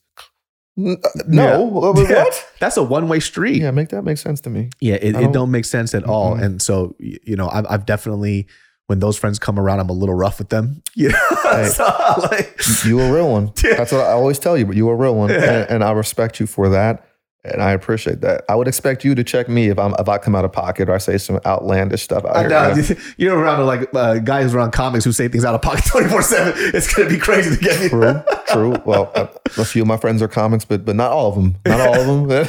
Listen, I've, I've fucked up so many times where like I'll go back home to Sacramento and you know I'm over here around comics we're joking around a lot and I forget that my mentality is this is the comics room and I go Ah. over to regular people and the room is silent and they're just mortified. I'm like, hey, my bad, I forgot. Like I'm around this normal is a roast session right now. Like, I wasn't prepared to have my heart thrown into a bucket as you roasted me for fun. I- I- I get that. My buddy that. Jason Cheney, this fool just texted me the other day, and he just he always he always makes a fucking fat joke at me that has me crying laughing. Like this guy, legit, he was just like, dude, how are all three of your chins doing? And I'm like, bro, I just woke up. Like, dog, it's, Early for that. it's 8 a.m. in the morning. Why the fuck am I waking up to this? It's the first thing. First thing. This motherfucker's like, roast you in the morning. He's like, you want to go get dinner? I know you already had three of them. Did I let's get the fourth one? And I'm like, just, just, just ask me if I want to eat, bro. like, That is good. I'm glad. Yeah, I, I don't think I got thick skin like that, though. I couldn't deal with friends like that. I, we, we would be scrapping. Hey, put these gloves on, dog. We Yeah. Meet me in the garage right now. was we gotta handle this my hey, way. that's good, but I have to knock you out. Here you go. was funny. I gave you some cool points for that one. I'll write that one down. But we're gonna fight now. But I'll tell you this though, I, I really do. When I was out in Hawaii, and I and I, I I always see people like Polynesians and Hawaiians, like the way they deal with their problems is like, oh, you talk that shit, you gotta you gotta pay for it, You and then we'll be that up. cool after. Which Mhm. you don't see that a lot. Like you see people scrap, and then the next like after they knock this guy out, they dab it up. Like, you good? Mhm. We good? All right, respect. Let's get drinks and then move the fuck on. Because Well, you there's consequences for this shit. There is. Your actions might have some consequences. I'm so happy I'm learning that. My, my wife's uh, Pacific Islander, so uh, I, I, I'm well aware of the culture. Oh man, I've seen dudes just scrap it out. I've seen it multiple times, man. And I just, I'm like, man, in Hawaii, I'm gonna have to keep my fucking mouth shut. Like Yeah. this is Oh. somebody's gonna beat my ass, and everybody's a UFC fighter here. We're gonna fight, and then we're gonna have a beer after. I just after you wake up. I'll tell you this: after you knock me out, don't touch me. you stay over there, I stay over here. We won't have to have, those problems. Though. We've already sparred before, so it'll be cool. We already know. We already understand. you and I will never fight. yeah. Don't say never, man. Come on, don't say never. There's a there's a there's a skill and a gap difference between you that's like here and here. I'm sorry, but I, you know, I, you know, I know how to work with fighters, man. I yeah, no, you're actually work, very, work. very nice to spar, man. And I think like people who are really skilled at what they do, they know who they are, Mm-hmm. so they don't have anything to prove. So I feel a lot more safe and comfortable with it. Because even for me, because you know I'm not trained, like I'll have these moments where I'm spazzy, Mm-hmm. and the person who's more trained should understand that. Like, oh, he's new at this. Let's give him some forgiveness. Always. Except if you're not with that person who does that, then it's just going to be an all out brawl and you don't know what's going to happen. And I've experienced that a couple of times and I did not like it. I did not like it at all. And I felt terrible after. And I just, because you already know the story with me, Yeah, you know, and I, I did not like it. I didn't like the way I felt. I didn't like the way it felt during, and it wasn't fun anymore. I've been there. I've been there before too, brother. And it don't feel it don't feel good when you work with somebody that's trying to prove something. Um, but I've had those seasons, and that's my past. I don't need to prove nothing to anybody. Yeah. and I am so grateful for this season of my life where I'm at now. Where again, I can get in a ring with people, and I'm, I don't got to prove it to anybody. I'm not trying to show out. There's no cameras on. We're here to enjoy the work, have some fun, and I want to help you get better. Mhm. That's what this is. And that's the thing about being a good coach too, right? Which I I, I felt like you know I've I switched around a lot of coaches in my day, just Mhm. trying to sample things out. There's the one coach who absolutely knows jack all nothing, Mhm. and they try to fake the funk with a lot of beginner people, which there was a shit ton of that. I A had lot of that. I had no fucking idea. Got a you know few dollars taken from me, and then, and then, um, but thank God I was switching around other places. It was like, oh, you're a liar. You actually don't know anything. Mm-hmm. And I looked them up. I'm like, oh, where have you trained? Certification? Have you even boxed? None of that. Mm. Get the fuck out of my face.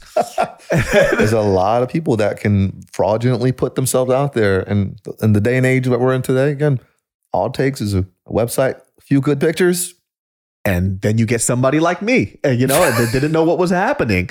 And then you have other coaches who are not really malleable Mm. and they train everybody the exact same way, even though everybody doesn't have the same attributes. And that was a tough one for me too, Yeah. where um, like I had a coach who uh didn't really like the way that I was boxing because I was comfortable. I think I just like long guard. You know what I mean? Depending Yeah. on the situation, right? A lot of frames, you know, people are different, right? Yeah. If I have the reach advantage, I'm going to use this. But he do. fucking hated that I was doing this. But I'm like, listen, if I'm 6'1 and you have me sparring this guy that's 5'8, why would I not use my reach? I'm gonna stay right here in that jab. Exactly. Right. I'm going to stay here.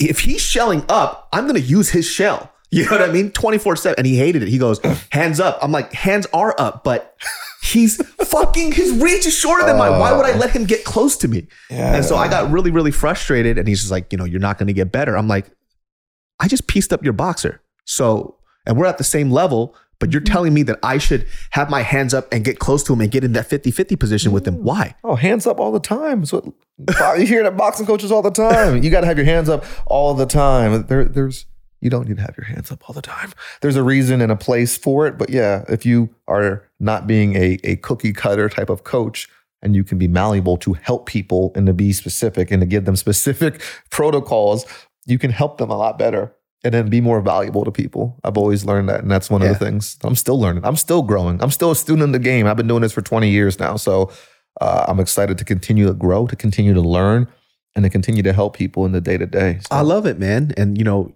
your buddy, uh, you know, uh, Shane Fazen, like I think Oh, yeah, fight tips, baby. fight tips, man. And that's like it's so crazy that that whole that whole world because that's where I saw you. Mm, But then I met you through Bart, and I actually met Shane through Bart as well. small world. Small world, man. And I I, I used to watch the videos all the time. Right, I couldn't do any of the stuff, but I used to watch Hey. them all the time. And then you know, Shane said something great. It's like you learn the rules to break them, right? Mhm. Learn the foundation first, and then figure out what works well for you afterwards. Shane's a master, brother. I miss that guy.